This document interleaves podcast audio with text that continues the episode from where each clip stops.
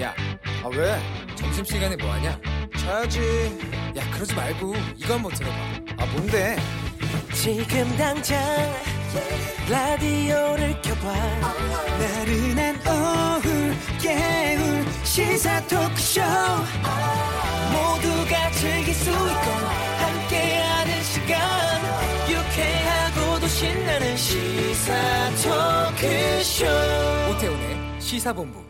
네, KBS 라디오 오태훈의 시사본부 추석 특집 교양이 흘러 넘치는 추석 2부 책과 영화로 함께 해보는 시간 갖겠습니다. 먼저 함께 하실 분들을 소개해 드리죠. KBS의 영화 전문 기자입니다. 송형국 기자 나오셨습니다. 어서 오세요. 안녕하세요. 예. 전에는 추석 앞두고 그러면은 신문을 펼쳐보면서 이번 추석 연휴에 TV에서 어떤 영화를 하는가 맞습니다. 이게 관심사였고 네. 또 영화관에서는 어떤 영화들이 나오나 근데 요즘에는 그런 모습은 많이 사라진 것 같거든요. 네. 어떤 기억이 있으세요? 영화 관련해서 추석에 저희 때는 추석하면 성룡이었죠. 성룡. 네, 네. 그, 그, 그 성룡이 나오기만을 기다리면서 네, 네. 이불 쓰고 음. 그 시간대를 기다리는 것이 음. 그또 추억이었는데요. 네. 그- 그러던 시절이 있었는데 지금은 이 보고 싶은 거를 기다리는 시대가 아니니까 음. 참 환경이 많이 바뀐 것 같습니다. 예.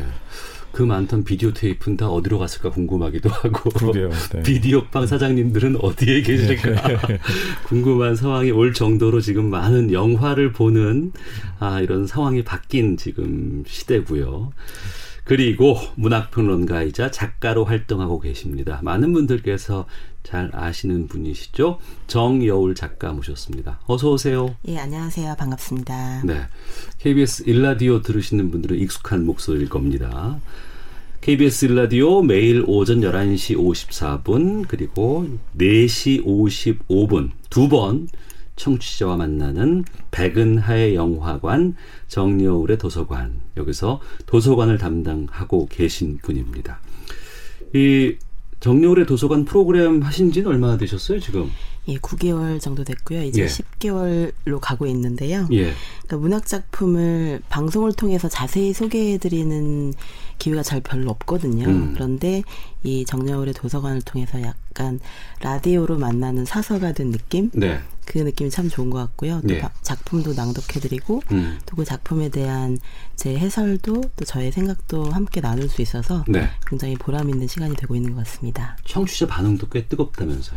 예, 저에게 뭐 메일을 보내주시기도 하고 음. 또 낭독 이 더 많아졌으면 좋겠다고 어. 문학 작품을 더 많이 들을 수 있는 기회가 생겼으면 좋겠다고 예. 말씀해 주시는 분들이 있습니다. 그 낭독을 저희가 잠시 뒤에 직접 접할 수 있는 그런 시간도 한번 가져보도록 하겠습니다. 감사합니다. 자, 추석 특집 교양이 흘러 넘치는 추석.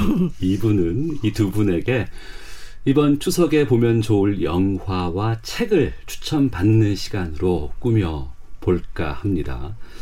먼저 책부터 시작해 볼까 하는데 추석에 어울리는 책으로 어떤 책을 추천해 주실까요? 네. 저는 작은 아씨들이라는 소설을 어렸을 때 정말 좋아했는데 네. 이 책을 나중에 어른이 돼서 다시 보니까 음. 훨씬 더 감동적이고 뭔가 아, 추석이나 설에 읽으면 더 어울릴 수 있는 작품이겠구나. 네. 대가족의 이야기이기도 하고 또 그 당시에는 페미니즘이 별로 없었거든요. 미국 사회에서. 그럼요. 예, 예. 그래서 미국 사회 아주 초기이기 때문에 음. 그 때 이 여성이 글을 쓴다는 것도 쉽지 않았고 그런데 이 둘째 딸 조의 캐릭터가 이 루이자 메이 올컷이라는 작가의 자, 자전적인 캐릭터라서 예.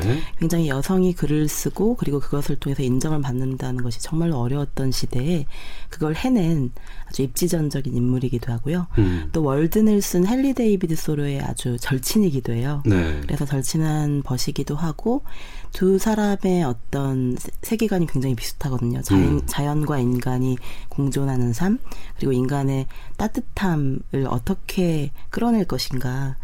어떤 문명화 사회에서 점점 더 이렇게 각박해지는 인간의 본성에 대해서 어떻게 그것을 자연의 힘으로 치유할 것인가에 대한 관심이 있었거든요. 네. 그래서 이 월든도 참 좋지만 월든은 워낙 많이 소개가 됐으니까 작은 아씨들을 대부분 동화라고 생각을 하시더라고요. 그런데 동화가 아니고 어엿한 굉장히 또 양도 많은 소설이에요. 음. 근데 양은 많지만 너무 재미있어서 막 확확 넘어가요. 음. 페이지가. 그래서 page turner라고 하잖아요. 네네. 페이지가 너무 재미있어서 잘 넘어가는 책이라고 어. 하는데 그러면서도 작품성이 있어요. 그냥 쉽게 읽히는 책만이 아니라 음. 아주 작품성도 뛰어나고 그리고 이 네 자매들의 이야기가 너무나 정겹고 요새는 또 혼자 그 뭐 외동딸 외동아들로 태어나는 아이들이 아, 많기 그러네. 때문에 예, 가족 구성이 달라졌네요. 예, 이제. 그래서 이런 그 형제 자매가 많은 집에서 살아간다는 것에 대해서 잘 모르는 친구들이 많거든요. 어. 그런 시대에 대한 향수도 있고 또 그런 시대에서 배울 것도 많은데 음. 아주 가난한 집안에서 하지만 사랑과 우정이 넘치는 그런 집안에서 살아가는 아이들의 이야기 그리고 홈스쿨링에 대한 얘기도 있어요. 네. 예, 그래서 좀 의외였는 게 네. 추석에 읽을 만한 영, 아, 책인데 작은 아씨들을 선정해 주셨어요. 네. 작은 아씨들 해보면 고전이고 그리고 한 초등학교 고학년들에게 추천 도서로 많이 알려졌던 책인데 그 이후에 뭐 애니메이션이라든가 영화를 통해서 많이 접할 수 있는 내용이었거든요. 네. 근데 이걸 우리가 추석에 새롭게 보는 것에 말씀하셨던 지금과는 어떤 가족 구성원이 달라지는 측면들이 좀 클 것 같기도 하고 네. 근데 그 내자매라고 말씀해 주셨잖아요. 네. 제 기억이 가물가물해서 이 사랑스러운 내자매를 좀 소개해 주시면 어떨까 싶기도 해요. 예, 가장 유명한 친구는 이 둘째 딸 조고요. 네. 첫째 딸은 맥이고 굉장히 그 책임감이 강하고 음. 그리고 어른스러운 면이 벌써 있지만 네. 아직은 그래도 소녀거든요. 10대니까. 음. 그런 매기가 첫째 딸이고 조는 둘째 딸인데 요새 말로 하면 약간 girl crush 같은 캐릭터예요. 어, 예, 그래서 예. 여성들이 반할 만한 여성. 어. 그래서 약간 보이시한 면도 있고 음. 중성적인 매력이 있으면서 그리고 이 아버지가 멀리 전쟁터에 나가신 상태라서 네. 아버지 없는 집안에서 약간 남자 같은 역할을 해요. 음. 그리고 항상 동생들과 연극을 할 때 그 연극 대본을 자기가 직접 써요. 음. 직접 써서 그 연극에 그 배우면서 감독이면서 연출도 다 하는데 그러면서 항상 남자 역할을 하고 싶어 하는 거예요. 어. 예, 그런 굉장히 재미있는 캐릭터고요. 셋째 딸은 베스인데 아마 집안에 어디서나 있는 정말 착하고 연약하고 막 정말 천사 같은 아이가 어. 집안에 한 명씩 있지 않나요? 예, 예, 예, 예. 그런 저는 둘째 동생이 그런데요. 어. 베스라는 동생이 이제 뭔가 힘들 때마다 음. 우리에겐 서로가 있잖아. 음. 라고 용기를 주는 정말 그게 뭔가 정말 착한 척 하는 게 아니라 정말 착한 애예요. 그래서 베스는 예술적 감성이 뛰어나고 피아노를 연주를 굉장히 잘하고 음. 그리고 아무도 모르게 뭔가 좋은 일이 일어났을 때 알고 보면 베스가 몰래 뭐 선행을 하고. 예, 선행을 하고 이런 캐릭터고 또 에이미는 넷째 딸. 이 에이미가 사실 요새 현대 여성들의 모습에 좀 많이 가까워요. 음. 그러니까 아직은 어린데 그러니까 사랑받고 사랑만 많이 받고 자란 이 막내딸이기 때문에 아직은 조금 철이 없어요. 예, 음. 철은 철은 없지만 자신의 열망을 표현하는 걸 굉장히 잘해요. 그러니까 나는 무엇을 원한다. 나는 어떤 것을 하고 싶다라는 그 의지의 표현에 있어서 굉장히 모던거린 것 같은 음. 예, 그런 느낌을 주는 캐릭터죠. 결국 자기가 원하는 것을 어떻게든 쟁취해내는 아주 진보적인 면도 있어요. 에이미에게. 내 자매의 성향만을 소개받았는데 추석에 읽어봐야 되겠다는 네. 느낌이 확 들어오거든요. 소영욱 기자도 작은 아씨들 기억하고 읽어보셨죠? 아, 아주 먼 기억 속에 사파로만 남아 있습니다. 예, 예. 대부분 축약본으로 많이 읽으셨을 그렇죠. 거예요. 문고판으로 예. 보통 그래서 이게 남자 아이들이 이 어떻게 길러져 왔는지를 보면 그 남자아이들이 많이 안 읽는 뭐 소공녀, 음. 작은 아씨들, 빨강머리엔. 네, 빨간 머리엔. 네, 그때나 지금이나 한국의 남자아이들이 어떻게 길러지는가 하고도 연관이 있는 것 같아요. 읽었으면 참 좋을 것 같아요. 그러게요. 그래서 예, 여성을 저, 이해하는 저는 아드님 계시면 네. 이런 책을 좀 권하면 어떨까 이런 어. 생각도 해봤습니다. 예, 영화로도 작은 아씨들이 꽤 많이 리메이크 되지 않았었습니까? 많이 나왔고요. 최근에 1994년에 위노나 라이더가 조, 어. 조 역할을 맡아서 영화로 네. 나오고 그 여성 감독이 질리안 암스트롱이라고요. 여성 네. 감독이 맡은 작품이 있었고요. 예. 수전 서랜든이 엄마 역할을 했었죠. 어. 예. 책 작은 아씨들에서 만날 수 있는 인상적인 장면이나 대사가 있지 않을까 싶어서 우리 정여울 작가께서 좀 소개를 해주셨으면 좋겠는데요. 네. 정말 많긴 한데요. 음. 그 중에서도 첫 장면을 아마 읽으시면 아, 이 가족이 어떤 분위기인지 지금 엄마가 외출한 상태고 엄마도 일을 가- 나간 상태인데요. 그 상태에서 이제 딸들이 나누는 대화예요. 네. 그리고 이제 크리스마스가 다가오는데 아버지도 안 계시고 어머니도 자선 사업 때문에 밖에 나가 계시고 이러니까 아이들이 굉장히 외롭고 좀 슬프기도 하고 또 왜 선물이 없지 막 이런 것도 있는 거예요. 그래서 음. 어떤 약간 박탈감을 느끼지만 이 아이들이 어떻게 그 상황을 극복해 나가는지 오리, 오직 서로에 대한 우정과 대화만으로 네. 극복해 나가는 감, 그 장면인데요. 한번 읽어드리겠습니다. 예.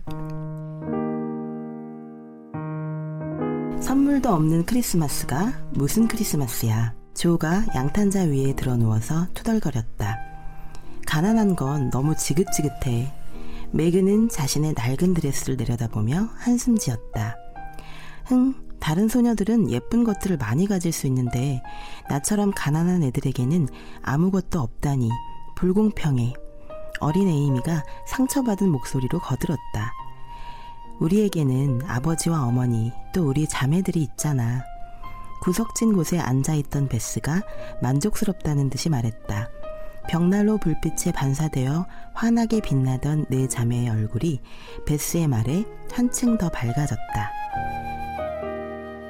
예, 이 장면이 이제 첫 장면이에요. 네. 굉장히 따뜻하죠. 어. 그리고 네 사람이 한 마디씩밖에 안 했는데 네. 네 사람의 캐릭터를 너무나 선명하게 보여주는 거예요. 음. 첫째 딸은 매그는 이제 가난에 가장 많이 고생을 한 거죠. 그래서 그리고 한참 예쁘게 꾸미고 싶은 나이인데 이제 사춘기고 이제 여성이 되어가는 그런 시기인데 예쁜 옷이 없으니까 어. 너무 속상한 거죠. 그래서 가난한 건 너무 지긋지긋하다고 하고 음. 그리고 조는 약간 그 보이시한 매력을 지금도 풍기고 있죠. 선물도 없는 크리스마스가 무슨 크리스마스야 하면서 양탄자에 벌러덩 누워가지고 막 투덜거리는 이 모습이 되게 귀엽 기도 하고요. 또 에이미는 뭔가 박탈감을 느낄 때 상처받았을 때 가장 나 아파 나좀 네. 봐줘 예, 이런 예. 이런 캐릭터인 거예요. 그래서 나처럼 가난한 애들, 한 애들 에게는 아무것도 없다니 음. 세상은 너무 불공평해 하면서 굉장히 직설적으로 얘기를 하죠. 그런데 베스는 항상 이렇게 구석진 곳에 조용히 앉아 있다가 너 베스 어디 갔어 싶으면 조용하게 자기 의견 얘기하는 거예요. 그래서 음. 우리에게는 아버지와 어머니 또 우리 자매들이 있잖아. 이게 정말 뭔가 이 이 가족을 묶어주는 사랑을 보여주는 핵심적인 문장이기도 한 것 같아요. 그래서 아버지 아버지와 어머니가 다 멀리 나가 계시고 또 이 아이들끼리 있는 시간이 많지만 정말 이 아이들이 마치 홈스쿨링을 하는 것처럼 네. 서로에게 많은 것을 가르쳐 주거든요. 나이대가 조금씩 다르고 언니가 동생을 가르쳐 주고 또 동생에게서 언니도 배우고 이런 장면들이 굉장히 교육적일 뿐만 아니라 어른들에게 감동을 주는 것 같아요. 네. 이 많은 가족들이 모이는 추석에 정말 잘 어울리는 책이 아닌가 싶었습니다. 정여울 작가가 추천한 작은 아씨들 만나봤고 이번엔 송형국 기자가 추천해줄 영화는 어떤 영화입니까? 네, 저는 오늘 이- 여러분 댁에서 네. IPTV나 VOD 서비스로 쉽게 찾아보실 수 있는 작품 중에서 두 편 골라봤는데요. 네. 먼저 소개드릴 작품은 툴리라는 지난해 개봉작입니다. 네. 육아 전쟁 속에서 그러니까 이 아는 사람은 너무 잘 아는데 모르는 사람은 통 모르는 이 육아의 고통을 어 사실 우리가 이 모두가 육아 노동을 통해서 길러준 게 우리들이잖아요. 예, 예. 네, 그런데 우리가 육아의 고통을 얼마나 모르고 있었나 음. 이런 생각을 하게 해주는 작품이고요. 예. 그 셜리지 테론이 새 아이의 엄마 마를로 역으로 나옵니다. 샤를리즈 테론? 네네네. 어, 남아공 출신의 배우. 맞습니다. 예. 네. 엄청나게 키도 크고 예쁘시잖아요. 그렇습니다. 그래서 아카데미 여우주연상 받으신 거. 네. 그 무엇보다 이 작가인 여성 작가인데요. 디아블로 코디의 각본이 아주 돋보이는데요. 어, 실제로 이 작가분이 셋째 아이를 출산한 직후에 이 이야기를 썼다 그래요. 셋째를 출산하고 나서요. 네, 네. 어. 그래서 현실에서 자신이 경험한 것들이 많이 녹아 있는 작품이고요. 예. 그 영화는 첫째 딸과 둘째 아들을 키우는 주인공 마를로가 셋째를 출산하고 음. 남편은 이렇게 회사에서 바쁘고 출장도 잦고 그래서 이른바 독박 육아를 이제 하게 되는데요. 네. 그 앞부분에 그 정말 짧으면서도 적나라하게 이새 아이를 키우는 고통의 과정이 묘사되고 있어요. 그래서 영화 개봉 당시에 육아 호러다 이런 음. 우스개가 나오기도 했습니다. 그래서 이 도저히 감당이 안 되는 마를로가 이 결국 야간 육아 도우미를 고용하거든요. 네. 이 육아 도우미로 배우 맥켄지 데이비스라고요. 이 툴리라는 이름으로 어, 이 영화에 나오게 되고 어, 20대 여성 여성인데 육아 박사예요. 그 맥켄지 데이비스가 최근에 굉장히 떠오르고 있는 배우 중 한 명인데요. 음. 영화 마션 혹시 보셨으면 예, 예. 그 미 항공우주국 나사에서 모니터 요원으로 나오는 여성 기억하실 텐데요. 그 음. 비중이 크지 않은데도 굉장히 인상 깊은 연기를 보여줬었거든요. 최근에 활약이 도드라져서 올 하반기에 개봉 예정인 터미네이터 신작의 주연으로 발탁되기도 했습니다. 네. 이분이 이제 툴리로 나오는 거고 이 마를로하고 툴리가 서로 친해지면서 일종의 soulmate가 돼가는 과정이 이 영화의 주된 축인데요. 이 마를로하고 툴리가 나누는 대화, 남편 얘기라든지 뭐 젊은 시절을 추억한다든지 하는 이런 이야기들이 정말 절친한 동성 친구 사이에서만 오갈 수 있는 그런 음. 대화가 이어지면서 관객의 공감을 부르는 작품입니다. 네. 우리나라의 출산율이 1을 네. 밑으로 떨어졌다고 해요. 그렇습니다. 0점대로 떨어졌거든요. 네. 이거 상당히 좀 심각한 문제인데 네. 여러 가지 지원들이 나오고 뭐 100조가 넘는 금액들이 투입됐다고는 하지만 네, 네. 그럼에도 출산율은 회복이 되지 않고 있는데 이렇게 육아의 어려움에 대한 영화를 왜 추석때 소개를 해 주실까라는 제 고민이 엄청 많거든요. 근데 아, 그 네. 이 슈퍼 유머 네. 그러니까 제목인 툴리의 이름인 거 아니에요? 그렇습니다. 이 활약이 엄청나다면서요? 네. 예. 그래서 이 그 육아 현실 문제를 좀 말씀하시니까 네. 영화에 관련돼서 현실에서 떠오른 이야기들을 좀 어, 말씀을 드리면 보통 육아 휴직을 엄마부터 시작하잖아요. 네네. 요즘 그 산후조리도 해야 되고 음. 그리고 요즘 남성들도 육아 휴직 많이 하는 추세지만 아기가 좀 자란 뒤에 음. 그러니까 이제 아내 육아 휴직이 끝난 뒤에 바톤 터치하는 식으로 네. 남성들이 육아 휴직을 그 이후에 하게 되는데 저는 아기가 태어났을 때 엄마와 아빠가 같이 육아휴직을 해야 된다. 어. 그래서 사회 시스템으로 이제 그 지원이 돼야 되겠죠. 음. 그래서 이 아이 키우는 과정에서 처음부터 남자가 주도적으로 참여하지 않게 되면 네. 초기 단계에서 뭐 회사를 바쁘고 이러니까 음. 점점 육아 노동으로부터 멀어지기가 십상이거든요. 네네. 그래서 한 번 멀어지기 시작하면 이 가장 손이 많이 가는 시기에 음. 이 엄마의 독박 육아가 시작되는 거고 예. 그렇게 안 되려면 회사와 시스템에서 뒷받침이 돼줘야 되는 문제고 음. 이런 이야기를 영화의 행간에서도 하고 있다 이렇게 네. 말씀드릴 수 있겠습니다. 어, 이 영화를 보면은 그러면은 출산율 회복에 좀 도움이 될까요? 네, 일단 아빠부터 반성을 해야 되고요. 면목이 없습니다. 할 말도 네. 없고 참. 저도 반성을 많이 하면서 영화를 봤습니다. 예. 이 영화를 빛나게 하는 여러 요소 중에 좀 빼놓을 수 없는 것이 주연 배우입니다. 네. 샤를리즈 테론, 뭐 엄청난 여전사의 이미지도 있고, 네. 그리고 매드맥스의 퓨리오사가 이 샤를리즈 테론이었잖아요. 그런 이미지와 근데 또 이 영화를 보면은 참 그 중년 여성, 네. 아이를 키우는 힘든 그 모습이 그대로 드러나 있고 네. 저 배우가 그 배우가 맞나 싶을 정도로 몸매도 별로 좋지 않는 망가진 모습들도 다. 드러내고 네. 놀랬어요 저도. 아, 이 샬리즈 테론이 한 40편 넘게 영화 출연했는데 저는 한 번도 비슷한 연기를 본 적이 없어요. 어. 매번 다른 연기를 놀랍게 보여주고 있고요. 이번 툴리에서는 이 출산한 엄마 역할을 위해서 살을 한 27kg 정도 찌웠습니다. 네. 그래서 출연 이후에 이제 1년 이상 기간 동안 노력해서 다시 자신의 몸으로 돌아왔거든요. 입금 전 입금 후가 다른. 그렇습니다. 어. 입금 전 입금 후 비교를 흔히 하는데 예. 보통은 입금 전에 열심히 빼서 네, 네. 그런 경우는 종종 우리가 봤는데요. 예, 예. 입금 전에 몸을 불렸다가 음. 입금 후에 다음 작품을 위해서 배우로서 27kg이라는 살을 뺀 거니까 네.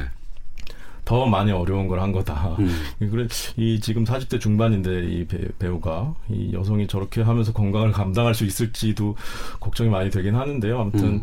어, 이분의 한계는 어디까지인가 이런 이제 놀랍다는 생각을 하게 되고요.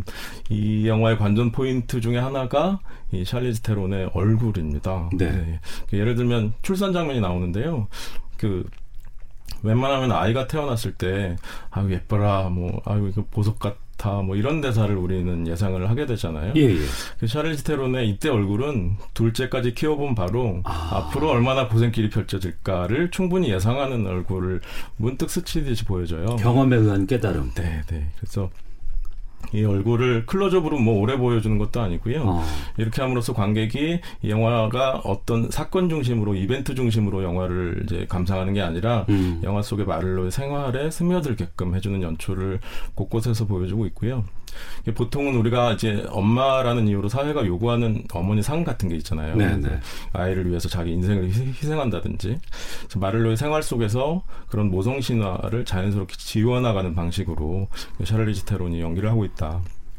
그런 점이 이 영화를 추천해드리고 싶게 하는 지점이 아닌가 싶고요. 네. 어, 이, 뭐, 새 아이에게 밥 차려주는 장면도 굉장히 눈에 띄는데 거의 막 유체 이탈 상태가 되거든요. 너무 힘들어서. 네. 이때 남편이 나 왔어 하고 퇴근해서 집에 들어올 때 순간 태어난 척 했다가 다시 아. 멍한 상태로 돌아가는 이런 표정의 변화가 아주 순간적으로 변화 변화를 보- 보여주는데 예. 이렇게 우리가 어떤 속마음을 드러내는 표정을 쉽게 다른 사람에게 보여주지 않지만 그렇다고 해도 이제 숨길 수는 없고 이런 그렇죠. 표정들이 문득문득 보여주잖아요. 그래서 음. 이게 생활 자체를 지금 우리가 화면으로 보고 있는 거 아닌가 이런 생각까지 들게 하는 놀라운 연기를 보여주고 있습니다. 네. 특히 육아를 경험한 그리고 현재 지금 육아 중인 분들이 보면 상당히 많은 공감과 분노를 자아낼 수 있는 네. 것들이 좀 담겨 있을 것 같고 특히 아무래도 이제 여성분들이 여기에 많은 좀 감정이 입이 되지 않을까 싶은데 정 작가님 혹시 이 영화 접하셨는지도 궁금하고요. 예, 이 영화를 다 보지 못했고요. 저도 편집된 예. 장면만 보긴 했는데 어. 뭔가 육아에 대해서는 육아를 하고 있지 않은 사람들도 특히 여성들은 음. 걱정도 많고 막 그렇거든요. 그런데 네. 저는 이제 제 동생들, 음. 제 친구들을 보게 되는데 이 아까 작은 아씨들 같은 경우에는 그 시대에는 훨씬 더 사람들이 평균적으로 가난했지만 네. 서로를 훨씬 더 많이 이해해주고 공감해줬더라고요. 그러니까 어. 이 작은 아씨들의 집안은 겉으로 보기에는 참 힘들어 보이는데 음. 아버지도 멀리 가 계시고 네. 전쟁터에 나가시고 그런데 너무나 행복한 거예요. 그 이유가 뭔가 하면 서로도 많이 돌봐주지만 음. 이웃끼리도 많이 돌봐줘요. 그러니까 크리스마스 때 이 집도 가난한데 이 집보다 더 가난하고 병든 독일에서 이민 온 어떤 가족을 이 아이들이 그 자기가 먹을 거를 다 싸가지고 어. 자기 점심을 안 먹고 자기 그 식사를 안 하고 예. 그 집에 음식을 다 갖다 주는 거예요. 음. 이런 사랑이 있던 시절에 비하면 음. 우리는 이웃끼리는 막 층간소음 때문에 싸우고 음. 이웃집 아이에 대해서는 내 아이를 때리지 말기를 내 아이의 피해가 안 가기를 그런 식으로 생각하는 경우가 많잖아요. 그러니까 서로가 서로에 대한 관심과 사랑, 네. 음. 공감 능력이 점점 떨어져가는 사회에서 저는 그런 툴리 같은 툴리처럼 자기 아이가 아닌데도 자기 아이처럼 보살펴주는 그런 사랑 있잖아요. 음. 타인의 타인에 대한 사랑이 굉장히 사라져가는 시대에 툴리와 작은 아씨들이 굉장히 많이 통하는구나. 음. 어. 피가 섞이지 않아도 서로를 이해해주고 공감해주는 예. 그런 사람들이 많이 필요하다는 생각이 들었어요. 시사본부 재밌어요. 교양이 넘쳐흐르는 추석이라서. 아이 하나를 키우기 위해서는 마을 하나가 필요하다 이런 말도 음. 맞아요. 떠오르네요. 예. 네. 그럼 이 툴리 영화에서 나오는 좀 인상적인 대사라든가 장면이 있으면 좀 소개해 주세요. Marlo? Right? Wow. Hey. 네, 그 영화 초반에 마를로가 만삭의 몸을 이끌고 당이 땡겨서 당 보충하려고 동네 카페에 들르거든요. 네. 여기 대학 동창하고 우연히 마주치는데요. 음. 그 대학 친구는 여전히 젊고 싱그러워 보이는 모습으로 아이고. 공부를 하고 있어요. 예, 예. 자신만 찌들어 있는 듯한 그런 느낌을 본인이 받는다는 것을 화면으로 전달해 주는데요. 음. 이 장면에서 마를로가 테이블에 앉아 있고 친구는 걸어 들어와서 서 있고요. 그 한 사람은 서 있고 한 사람은 앉아 있는 상태에서 대화가 이루어지는데 이때 카메라는 앉아 있는 마를로의 눈높이로 내려와서 두 사람의 어. 대화를 보여줍니다. 그렇게 예. 함으로써 어, 날씬한 친구와 더 비교되고 좀 부풀어 있는 몸을 관찰당하는 느낌, 뭐 이런 것들 일종의 자격지심 이런 기분에 이 주인공의 기분에 이입하도록 해주면서 도입부를 시작하는 장면 명, 명 장면 중에 하나였습니다. 네. 자, KBS 라디오 오태훈의 시사본부 추석 특집 교양이 흘러넘치는 추석 2부 송형국 KBS 영화 전문 기자 그리고 정여울 작가와 함께 하고 있습니다. 노래 한 곡을 듣고 계속해서 두 분과 말씀을 좀 이어가도록 하겠습니다. 영화 툴리의 신디로포의 음악이 많이 흐른다고 하는데 그 중에 한 곡 듣고 계속해서 영화와 책 추천받도록 하겠습니다. 신디로포의 Girls Just Want to Have Fun 듣겠습니다.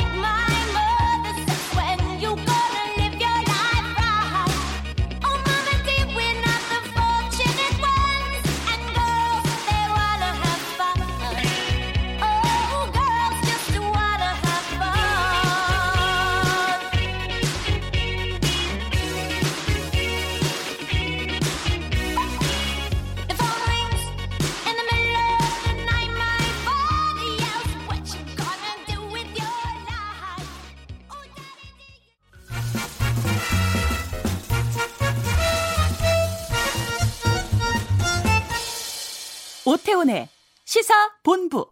네, KBS 라디오 오태훈의 시사본부 추석 특집 교양이 흘러넘치는 추석 2부는 송형국 KBS 영화 전문 기자 정여울 작가와 함께하고 있습니다. 추석에 보면 좋을 영화와 책 추천받고 있는데요. 아, 또 다른 책 추천받기 전에 노래가 나가는 동안 송형국 기자가 이 툴리에 나오는 남편 얘기를 꼭 해야 된다고 말씀을 하셔서 네, 사실 이 말씀드릴게요. 꼭 예. 해야 됩니다. 이 예. 남편 캐릭터가 영화의 핵심 중에 하나예요. 음. 그래서 아내는 초주금이 돼 있는데 네. 남편은 늦게 퇴근해서 들어와서 음. 침대에 앉아서 헤드폰 끼고 게임하고 있고 그러거든요. 아이고, 아이고, 아이고, 예. 이 장면에서 개봉 이 객석에서 여기저기에서 탄식이 막 쏟아져 나오고 그랬는데요. 어. 아, 중요한 건 이 남편이 막 대단히 막 못되고 나쁜 사람이냐 그렇지가 음. 않고요. 성격도 온화하고 아내하고 대화도 많이 하는 편이고요. 주말에는 뭐 일도 좀 도와주려고 나름 애쓰고 음. 그 정도의 캐릭터예요. 그래서 네. 마를로도 남편한테 별다른 불만을 갖지 않고 있고요. 음. 저 스포일러에서 말씀드릴 수가 없지만 마를로가 후반부에 어떤 사건을 겪는데요. 네. 그리고 나서야 남편이 이런 말을 합니다. 나 당신이 잘하고 있는 줄 알았어. 음. 그래서 별 문제 없이 괜찮게 해오고 있는 줄 알았다는 건데 남편은 네. 안 괜찮았다는 거고요. 음. 그래서 그걸 남편이 몰랐다는 게 이 영화의 핵심 중 하나라는 건데요. 그 심성이 뭐 대단히 악랄하거나 폭력적이거나 이런 못된 남편이 아니라 우리 주변의 흔한 남편이 이제 육아의 고통, 가사노동의 고통을 충분히 알고 있지 못하다. 그러니까 그 육아 때문에 여성만 힘들어하는 많은 경우에 네. 남편이 못된 게 문제가 아니라 모르는 게 문제다. 이런 이야기를 하고 있는 거다라는 음. 말씀 드릴 수 있- 있을 것 같습니다. 알겠습니다. 자, 책으로는 작은 아씨들, 그리고 영화는 툴리 추천을 받았습니다. 다음으로 정여울 작가께서 또 하나의 책을 추천해 주신다면은요? 네. 일레인 아론이라는 심리학자의 타인보다 더 민감한 사람이라는 책인데요. 심리학 책이에요? 예, 심리학 책인데 어렵지 않아요. 심리학 어. 책이면 대부분 또 어렵거나 아니면 예. 너무 이렇게 처세술 같은 걸로 생각하시는 분들도 많은데요. 음. 이 책은 정말 본인이 심리학자이기도 하면서 본인 스스로가 굉장히 민감하고 예민하고 섬세한 센서티브한 그런 사람인 거죠. 그래서 이 타인보다 더 민감한 사람들이 굉장히 일상생활 속에서 좀 불이익을 당할 때가 많거든요. 어. 그래서 너 너무 예민하게 굴지 마. 예, 예, 너 예. 분위기 좀 맞춰. 어. 너 때문에 우리가 눈치 봐야 되겠니? 막 이런 식의 정말 잔소리를 많이 들어요. 예. 그래서 이 타인보다 더 민감한 사람들이 왜 세상에서 적응하기가 힘든지 음. 그런데 자기 자신도 그렇기 때문에 스스로 그런 연구를 하신 거예요. 근데 알아보니까 20%에서 인구의 20%에서 25% 정도가 네. 사실은 예민한 사람들이래요. 어. 남들보다 남들에게 잘 들리지 않는 작은 소리도 들리고 남들이 잘 맡을 수 없는 아주 미세한 냄새도 알아차리는 사람들이 음. 일단 촉각적으로 이제 오감이 예민한 사람들 네. 그리고 감정 표현이 예민한 사람들 음. 그리고 상처를 잘 받는 사람들 음. 이런 사람들이 인구의 20에서 25%라고 보면 되고 네. 이런 분들은 사실 전혀 비정상이 아니라 음. 마치 혈액 혈액형이 여러 가지인 것처럼 성향이 다른 것뿐인데 특히 미국 사회 같은 경우 또 한국 사회도 그런데 외향적인 사람들 중심으로 세상이 돌아가기 때문에 어. 목소리 큰 사람들이 이기고 네, 네. 외향적인 내성적이고 적극적인 사람들은 별 내용이 없어도 그냥 외향적이라는 것 이유만으로 칭찬을 받는다는 거예요. 음. 그래서 내향적이고 섬세한 사람들은 내성적인 성격과 예민한 사람들이 이제 예민한 성격이 만나서 더 이제 설 자리가 없어지는 경우가 많다는 거죠. 네. 이런 사람들이 어떻게 하면 세상을 더 잘 헤쳐나갈 수 있는지 그리고 음. 그들이 가진 숨은 능력, 숨은 창조성은 무엇인지에 대한 책입니다. 네. 네. 외향적이면 우리가 리더십 많다고 그러고 네. 아, 솔선수범해서 나선다는 얘기들 좋은 얘기들 많이 하는데 이 민감하다는 건 왠지 참을성 부족한 것 같고 튀는 것 같고 남들과 동요되지 못하고 동화되지 못하고 까칠한 사람이라는 좀 부정적인 인식이 좀 감이 되는 것 같은데 예.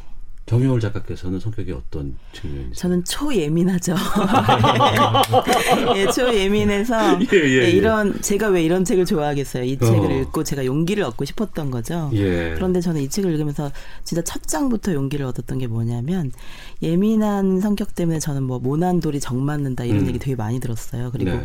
부모님한테도 많이 혼났어요. 네가 그러면 네 동생들도 따라한다고. 음. 근데 저는 예민하다고 신경질을 낸 건 아니고요. 예민한 성격을 들키지 않으려고 굉장히 노력했어요. 그래서 사교성을 막 기르려고 음. 막 농담도 연습해보고 날 바, 바꾸기 예, 위해서 바꾸려고 음. 노력을 했는데 사실은 지금 생각해 보면 제가 만약에 예민하고 내성적인 사람이 아니었으면 음. 작가가 못됐을 것 같아요. 그러니까 작가분들 대부분은 사실 내성적이고 예민한 분들이 많으시고요. 특히 네. 문학 쪽은 음. 자기 개발서는 다르지만 근데 이 문학 쪽에 있는 사람들 생각해 보니까 저와 친한 사람들이 대부분이고 저보다 더 내성적이고 더 예민한 분들도 많거든요. 어. 그런데 그런 분들을 함께 생각해 보니까 아 창조적이고 집중을 잘하고 음. 그리고 자기가 좋아하는 거 뭔가 하나만 있으면 다른 것에 별로 불만을 안 가지세요. 예민한 분들은 그래서 뭔가 남들에게 많이 보여주고 외향적이고 이런 것들은 좀 꺼려하지만 네. 내 자기 세계가 되게 강한 거죠. 음. 자기 세계 안, 안에 머물 수만 있으면 굉장히 많은 혼자 놀기의 달인인 거예요. 혼자 어. 있을 때 외롭지 않고 예, 예. 혼자 있을 때 굉장히 편안하고 자기 세계를 창조하는 즐거움을 느끼는 사람들이기 때문에 사실 뭐 연구직에 계신 분들이나 그리고 통계나 이런 것들을 계속 관찰하는 분들 있잖아요. 그리고 이제 혼자서 완전히 혼자서 모든 일을 다 해내시는 자영업 하시는 분들도 그렇고 음. 글 쓰시는 분들은 가장 많고요. 그런 분들이 미술 하시는 분들, 음악 하시는 분들은 글 쓰시는 분들보다 더 예민한 경우가 많아요. 네. 아주 작은 모기 소리도 다 알아채세요.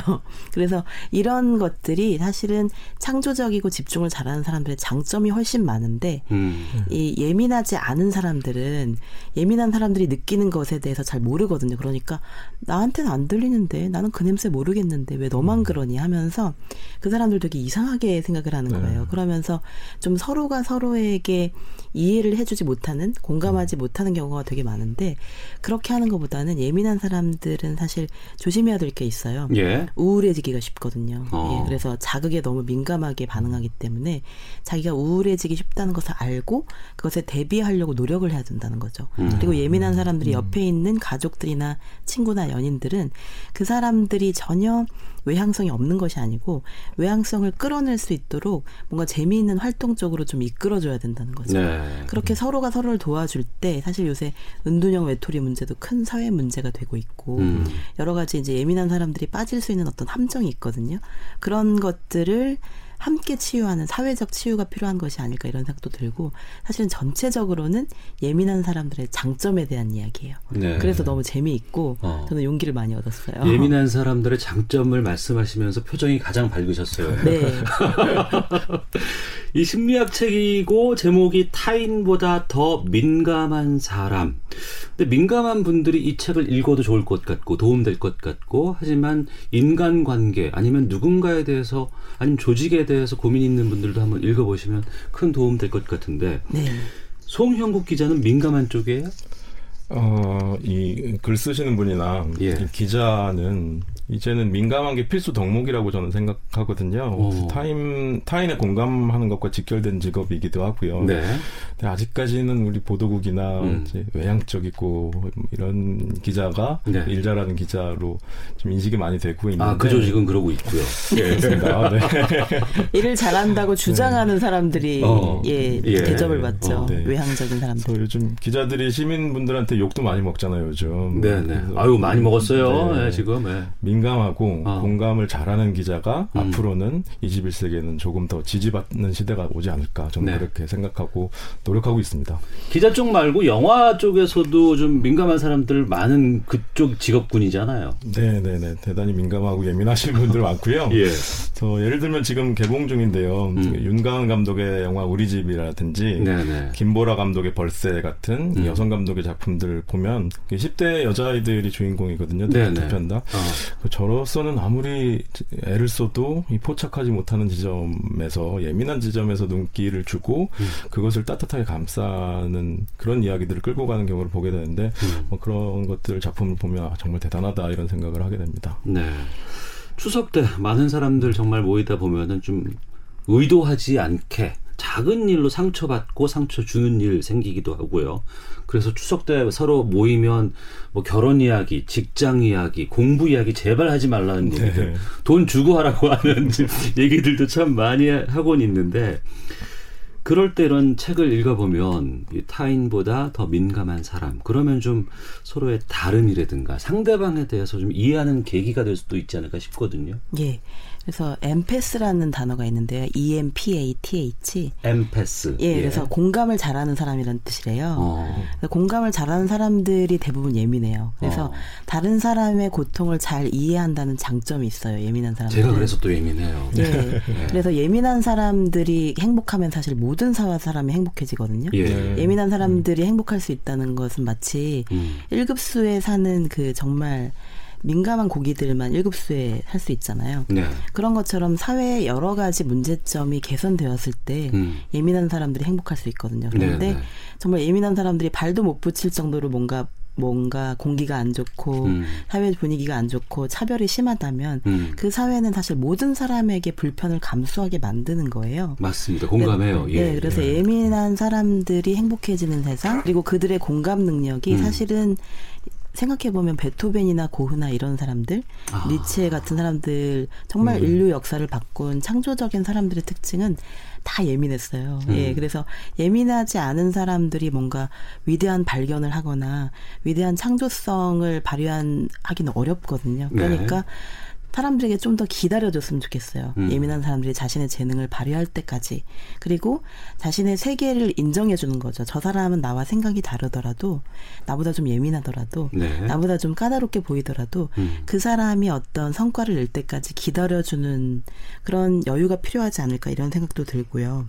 만약에 베토벤이나 고흐나 아니면 뭐 버지니아 울프 같은 정말 예민한 예술가들이 그들에게 그런 내성적인 성격이나 아니면 트라우마나 이런 것들이 전혀 없었다면 그냥 밝기만 하고 적극적이기만 했다면 인류는 그런 아름다운 예술 작품과 철학 작품과 문학 작품을 만나보지 못했겠죠. 그러니까 예민한 사람들한테 좀 더 많은 기회를 줬으면 좋겠고 그리고 예민한 사람들도 자기의 의사를 표현하는 데 조금 문제가 있거든요. 저도 네. 저 이걸 하고 싶어요. 저는 이건 좀 아니라고 생각해요. 그리고 거절을 잘 못해요. 음. 거절을 잘 못하고 자기의 의사 표현을 yes no를 분명히 하는 게 참 어렵거든요. 네. 근데 그걸 하는 연습을 해야 될 것 같아요. 알겠습니다. 그렇지 않으면 기다리기만 하면 나의 재능을 발휘할 수 없으니까. 음. 네.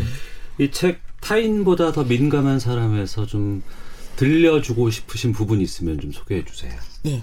타인보다 더 민감한 사람의 어떤 핵심적인 내용 중에 하나는 예민한 사람들만이 갖고 있는 긍정적인 능력에 대해서 이제는 우리가 초점을 맞춰야 된다는 거거든요. 그 부분을 한번 읽어드리겠습니다.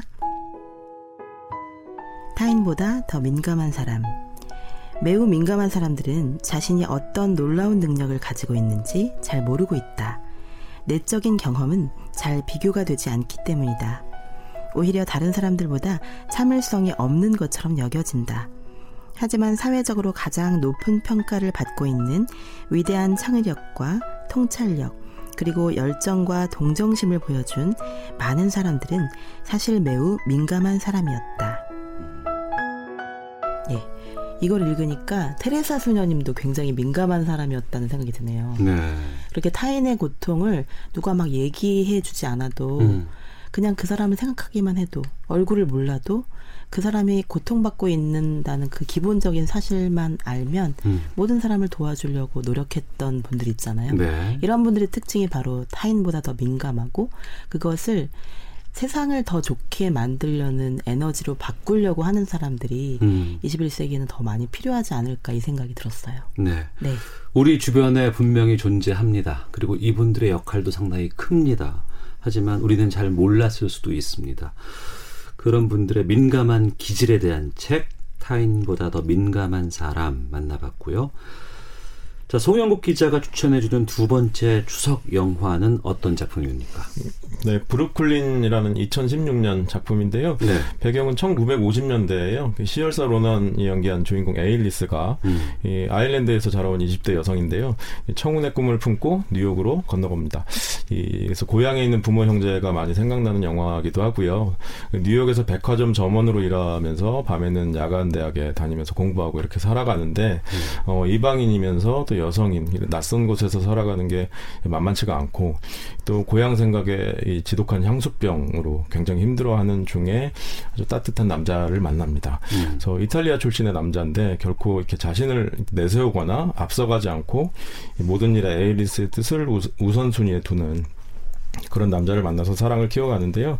이 그러던 중에 이 고향집에 어떤 일이 생기면서 이 에일리스가 아일랜드로 다시 한동안 되돌아가게 되, 되는데 아, 여기서 다른 남자가 다가오게 됩니다.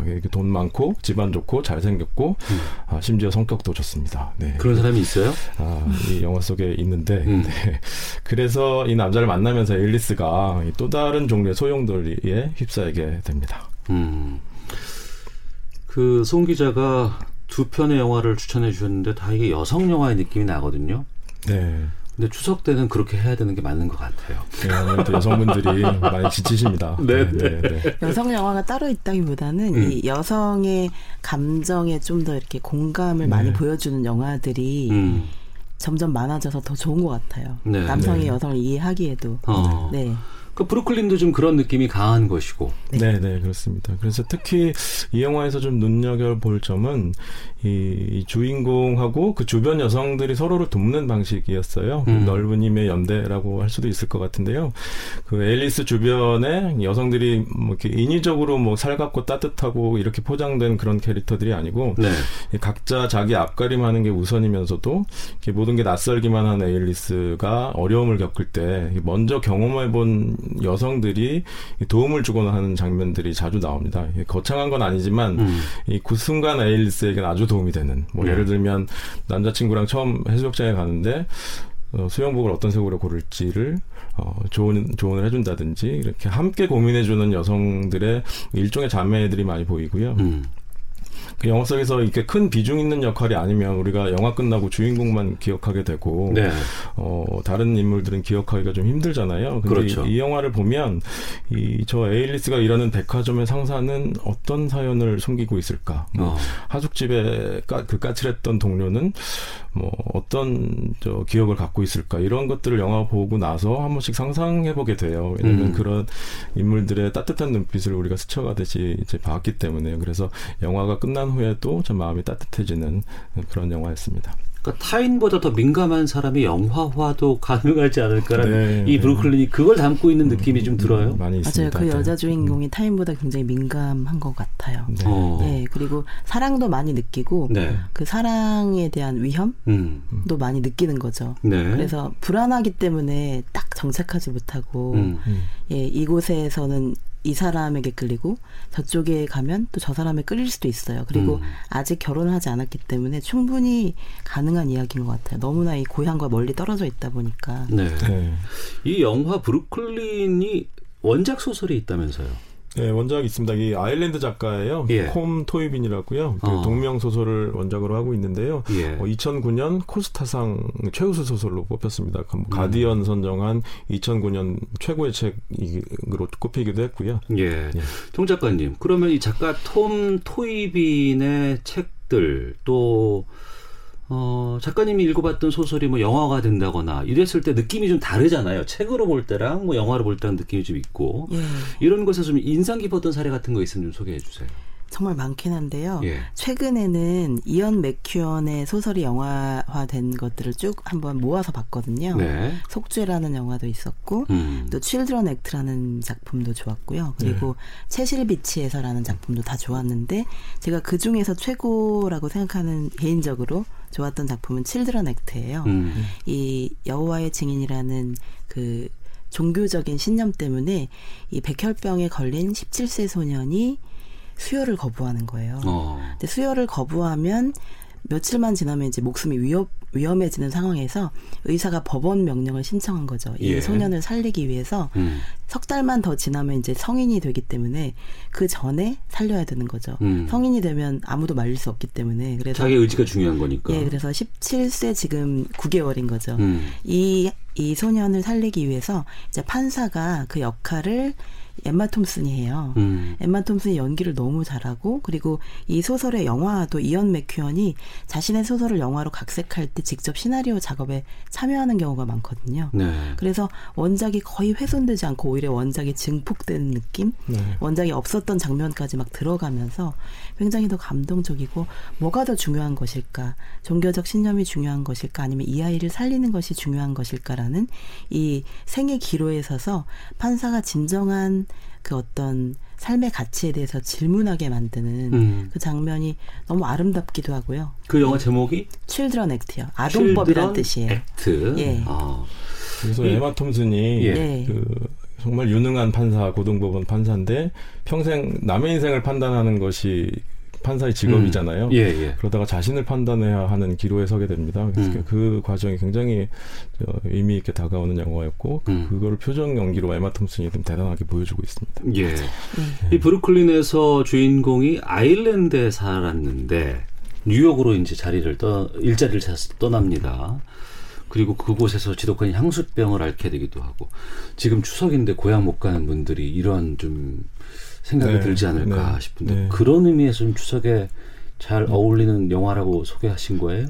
어, 그런 부분도 있고요. 그래서 뭐 20세기 초부터 이 아일랜드인들이 뉴욕으로 대거 이주한 역사가 있었잖아요. 네. 그래서 그때 그 뉴욕에 도로 닦고 다리 놓고 하신 분 노동자들 분 중에 다수가 아일랜드 이민자들이셨고 아. 그래서 영화 속에서 이제는 노인이 된 음. 아일랜드 이주민들이 동향 모임하는 장면도 나오는데요. 그래서 네. 우리 국민들에게도 좀 감정적으로 많이 겹치는 부분이 많이 있는 영화고요. 음. 실제로 시절사로는 이 주인공도 뉴욕 태생인데요.